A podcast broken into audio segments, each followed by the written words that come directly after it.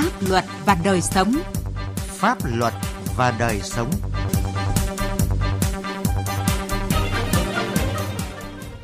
Kính chào quý vị và các bạn. Mời quý vị và các bạn cùng nghe chương trình Pháp luật và đời sống với những nội dung sau đây. Tòa án nhân dân xứng đáng là biểu tượng của công lý, lẽ phải và niềm tin.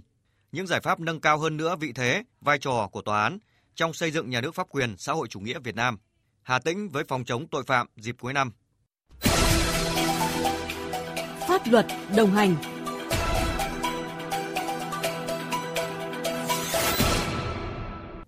Thưa quý vị và các bạn, trong năm 2022, Tòa án Nhân dân đã triển khai thực hiện tốt nhiệm vụ theo tinh thần đẩy mạnh cải cách tư pháp và các nghị quyết của Quốc hội về công tác của tòa án. Chất lượng hiệu quả hoạt động của tòa án đã có những chuyển biến tích cực, góp phần đấu tranh có hiệu quả với các loại tội phạm, bảo vệ công lý, bảo vệ quyền và lợi ích hợp pháp của nhà nước, các tổ chức xã hội và quyền cơ bản của công dân. Phản ánh của Tiến Anh, phóng viên Đài Tiếng Nói Việt Nam.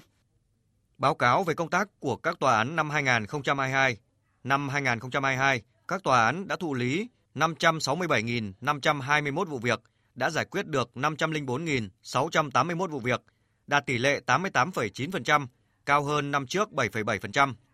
Riêng các vụ án kinh tế tham nhũng, chức vụ, tòa án đã xét xử 2.626 vụ với 5.586 bị cáo. Trong đó đã xét xử vụ án lớn được Đảng, Nhà nước đánh giá cao, dư luận đồng tình ủng hộ như vụ án lợi dụng chức vụ quyền hạn trong khi thi hành công vụ, xảy ra tại bệnh viện Bạch Mai và một số cơ quan đơn vị. Vụ án lợi dụng chức vụ quyền hạn trong khi thi hành công vụ và nhận hối lộ xảy ra tại các đơn vị thuộc Bộ Tư lệnh Cảnh sát biển, Bộ đội Biên phòng. Vụ án cựu Bí thư tỉnh ủy Bình Dương Trần Văn Nam, cựu Chủ tịch Ủy ban nhân dân tỉnh Bình Dương Trần Thanh Liêm và đồng phạm về tội vi phạm quy định về quản lý, sử dụng tài sản nhà nước gây thất thoát, lãng phí và tham mô tài sản, vân vân. Hình phạt mà tòa án áp dụng đối với các bị cáo là tương xứng với tính chất mức độ hành vi tội phạm, vừa nghiêm khắc vừa đảm bảo tính khoan hồng. Khi xét xử, tòa án đã quan tâm nhiều hơn việc áp dụng các quy định pháp luật về tịch thu tài sản do phạm tội mà có, áp dụng các biện pháp kê biên tài sản, các biện pháp tư pháp và các hình phạt bổ sung nhằm đảm bảo thu hồi tài sản của nhà nước đã bị chiếm đoạt. Trong năm qua, các tòa án đã tuyên thu hồi tiền tài sản đối với 840 vụ, 1.995 bị cáo trong các vụ án kinh tế tham nhũng với số tiền hơn 4.027 tỷ đồng và các tài sản có giá trị khác. Ủy viên Bộ Chính trị, Tranh án Tòa án Nhân dân tối cao Nguyễn Hòa Bình cho rằng đây là một trong nhiều thành công để lại dấu ấn nổi bật của tòa án trong năm 2022, góp phần vào thành tựu chung của công cuộc xây dựng chỉnh đốn Đảng và hệ thống chính trị theo tinh thần nghị quyết Đại hội Đảng lần thứ 13. Xét xử các cái vụ án tham nhũng là một điểm sáng trong nhiều năm vừa qua và kể cả năm 2022 thì tham gia vào tiến trình giải quyết các vụ án do Ban chỉ đạo Trung ương phòng phòng chống tham nhũng chỉ đạo thì hệ thống tòa án cũng đã làm tốt chức năng nhiệm vụ của mình. Các bản án đúng người, đúng tội, rất nghiêm khắc và cũng rất là nhân văn, thu hồi được nhiều tài sản. Qua theo dõi hoạt động xét xử cũng như là báo cáo của tòa án, nhiều chuyên gia đánh giá cao những thành tựu mà tòa án đã đạt được, nhất là trong hoạt động xét xử các vụ án kinh tế tham nhũng lớn, phát hiện và kiến nghị các cơ quan có thẩm quyền sửa chữa, khắc phục những sơ hở thiếu sót trong ban hành xây dựng chính sách và công tác quản lý. Phó giáo sư tiến sĩ Nguyễn Quốc Bảo, giảng viên lý luận chính trị cao cấp, Học viện Báo chí Tuyên truyền nhận xét. Những vụ án vừa rồi được nhân dân rất đồng tình, không có một cái vùng cấm nào và đứng trước pháp luật thì tất cả đều bình đẳng với nhau, đều chịu trách nhiệm trước pháp luật ra sao. Dẫu đang đương chức, dẫu đang nghỉ hưu, không có vùng an toàn nào cho cán bộ khi tham khuyết điểm. Và những cái bản án vừa rồi chúng ta thấy là rất nghiêm nghiêm khắc và nhân dân rất đồng tình. Một điểm nhấn trong hoạt động của các tòa án đó là trong xét xử, các thẩm phán và hội đồng xét xử đã thực hiện tốt các nguyên tắc tố tụng đặc biệt như là nguyên tắc suy đoán vô tội, nguyên tắc tranh luận công khai theo tinh thần cải cách tư pháp. Tòa án coi trọng cả chức năng gỡ tội và chức năng buộc tội. Ông Nguyễn Văn Hậu, Phó Chủ tịch Hội luật gia thành phố Hồ Chí Minh nhận xét trên cơ sở xem xét đầy đủ toàn diện các chứng cứ mà các bên cung cấp cho tòa, ý kiến của các nhân chứng và người bào chữa và những người có quyền và lợi ích liên quan căn cứ vào kết quả tranh tụng tại phiên tòa. Và và tòa đã ra một cái quyết định. Đây là một cái bước đột phá trong cái công tác cải cách tư pháp của chúng ta. Bàn về các kết quả nổi bật của tòa án, không thể không nhắc tới những nỗ lực trong hoàn thiện thể chế, pháp luật và những đột phá minh bạch hóa hoạt động xét xử trong năm 2022, Tòa án Nhân dân tối cao đã xây dựng và hoàn thành với chất lượng cao 4 chuyên đề, đề án quan trọng về cải cách tư pháp. Các đề án này đã cung cấp những luận cứ quan trọng để Ban chấp hành Trung ương nghiên cứu, ban hành nghị quyết Trung ương 6 khóa 13 về tiếp tục xây dựng nhà nước pháp quyền xã hội chủ nghĩa Việt Nam trong giai đoạn mới. Có thể khẳng định, với những hoạt động hiệu quả trên tất cả các lĩnh vực công tác, Tòa án Nhân dân đã khẳng định được vị thế của mình trong hệ thống chính trị, từng bước xây dựng Tòa án Nhân dân xứng đáng là biểu tượng của công lý, lẽ phải và niềm tin.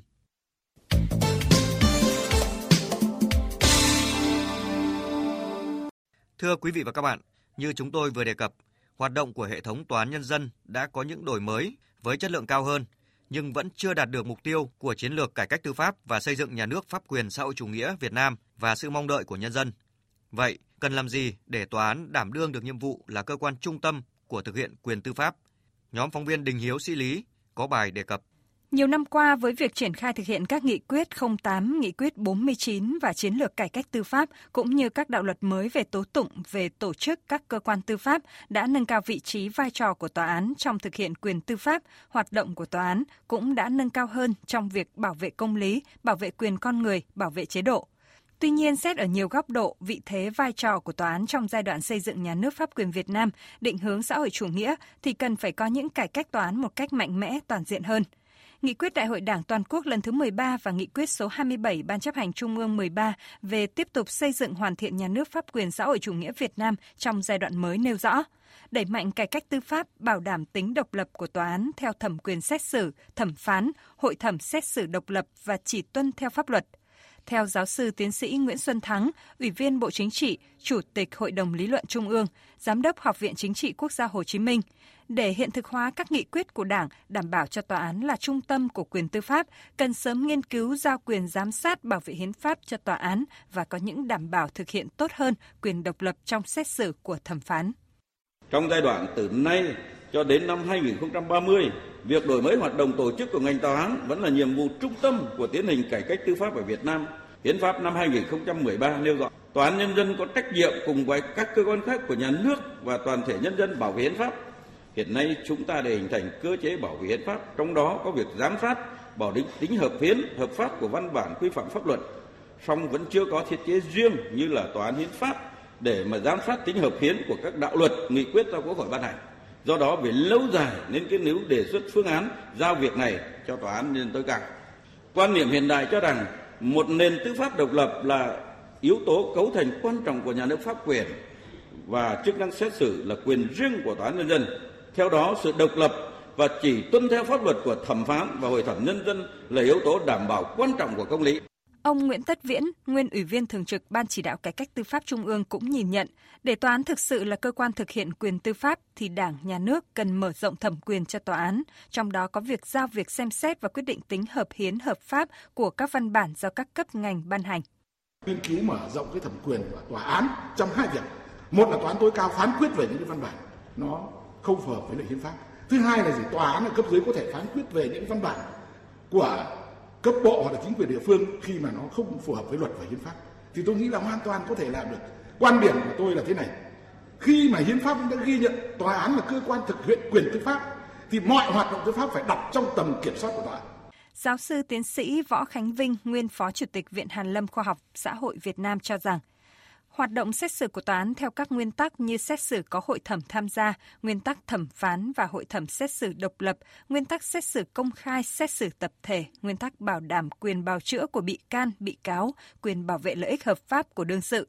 Tuy nhiên trong thực tế chúng ta chưa tạo ra được nhiều cơ chế điều kiện.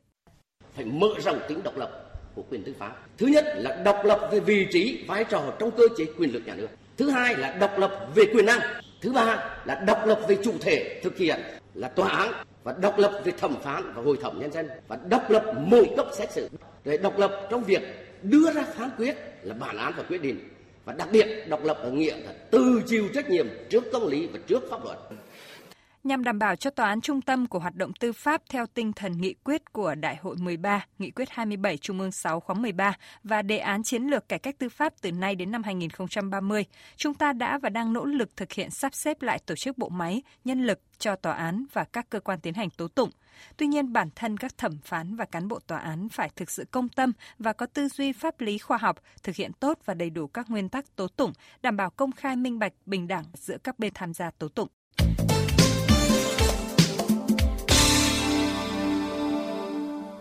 Xin chuyển sang một nội dung khác, thưa quý vị và các bạn, nhằm giúp người dân trên địa bàn đón Tết Nguyên đán Quý Mão 2023 an toàn, vui tươi, đầm ấm, các lực lượng chức năng tỉnh Hà Tĩnh đã lên kế hoạch tăng cường lực lượng, chủ động tấn công chấn áp các loại tội phạm, nhất là tội phạm trộm cắp, buôn bán ma túy, pháo nổ. Phản ánh của phóng viên Đài Tiếng nói Việt Nam. Trong đợt cao điểm tấn công chấn áp các loại tội phạm dịp Tết Nguyên đán Quý Mão, các lực lượng chức năng của tỉnh Hà Tĩnh như công an, bộ đội biên phòng, hải quan kiên quyết triệt phá các đường dây buôn lậu, hàng giả, hàng cấm, đánh bạc, trộm cắp lừa đảo.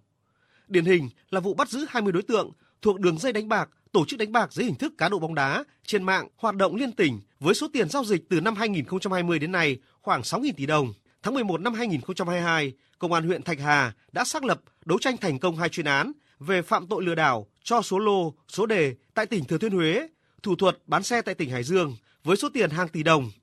Thiếu tá Nguyễn Kế Phú, Phó trưởng Công an huyện Thạch Hà, tỉnh Hà Tĩnh cho biết. Hành vi ờ, lừa đảo ở trên không gian mạng ở một cái nhóm đối tượng ở Huế ở độ tuổi là 18 đến 20 tuổi là bằng hình thức giả danh nhân viên của số số và sử dụng các cái tài khoản Zalo, Facebook để lừa những người dân cho số lô số đề và sau khi người dân tin tưởng rằng đấy là của nhà nước chuyển tiền vào của đối tượng và đối tượng sẽ cung cấp các cái giải trong cái hệ thống ờ, số số của nhà nước. Lực lượng công an tập trung chỉ đạo đấu tranh chấn áp mạnh mẽ với các loại tội phạm hình sự, tội phạm có tổ chức, tội phạm liên quan đến hoạt động tín dụng đen, đấu tranh triệt phá các đường dây mua bán, vận chuyển ma túy. Để kiềm chế, đẩy lùi các vụ phạm pháp, lực lượng công an Hà Tĩnh chú trọng công tác phòng ngừa, thực hiện quyết liệt công tác điều tra cơ bản, từng địa bàn, nắm chắc các loại đối tượng thuộc diện quản lý đặc biệt để có phương án xử lý kịp thời. Đại tá Nguyễn Thanh Liêm, Phó Giám đốc Công an tỉnh Hà Tĩnh cho biết. Cho đến à, thời điểm hiện nay thì à, trên tất cả các lĩnh vực công tác, từ công tác phòng ngừa, đấu tranh với các loại tội phạm, cũng như xử lý các cái vi phạm pháp luật trên lĩnh vực an ninh trật tự, đảm bảo bình yên trên các tuyến, các địa điểm à, công cộng đang thu được cái kết quả rất là tích cực. Những ngày giáp Tết Nguyên đán cũng là thời điểm các đối tượng lợi dụng buôn lậu, gian lận thương mại, trà trộn hàng giả, hàng nhái, tiêu thụ để thu lợi bất chính. Là địa bàn giáp danh với nước bạn Lào, trên tuyến biên giới, các loại tội phạm luôn tiềm ẩn. Phương thức thủ đoạn của các đối tượng ngày càng tinh vi liều lĩnh, ngụy trang kín đáo dưới nhiều hình thức khác nhau. Đó là lợi dụng việc xuất nhập cảnh qua cửa khẩu, cất giấu hàng cấm, hàng giả trong người, trong hàng hóa công cành dùng Zalo làm phương tiện trao đổi giao dịch. Trong đó, đáng chú ý là tội phạm về vận chuyển buôn bán pháo với số lượng thu giữ hàng nghìn kg. Điển hình là ngày 23 tháng 12 tại cửa khẩu quốc tế Cầu Treo, huyện Hương Sơn, qua kiểm tra xe ô tô tải mang biển kiểm soát Lào nhập cảnh vào Việt Nam do Đỗ Minh Tuấn, sinh năm 1993, trú tại huyện Mê Linh, Hà Nội làm chủ, lực lượng chức năng đã phát hiện 118 hộp pháo loại 36 quả có trọng lượng khoảng 130 kg. Ông Phạm Tiến Thành, Phó cục trưởng Cục Hải quan tỉnh Hà Tĩnh cho biết. Thì cái việc buôn bán pháo nổ thì đến cái dịp Tết nó có thể có nguy cơ cao hơn. Cái hành vi chủ yếu của họ là dựa vào những cái hầm hố ở trong xe rồi là giữa những cái hang họ thú giấu những bánh pháo nhỏ lẻ ở khắp nơi ờ, hòng qua mặt cả cơ quan chức năng, trong đó có lực lượng hải quan.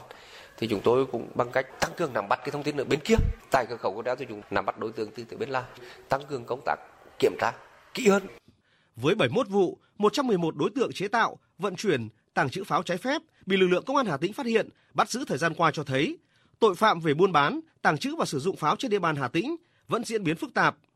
hơn bao giờ hết, sự vào cuộc của chính quyền địa phương, sự đồng hành, tố giác tội phạm của người dân sẽ giúp lực lượng chức năng tại tỉnh Hà Tĩnh đấu tranh hiệu quả với loại tội phạm này.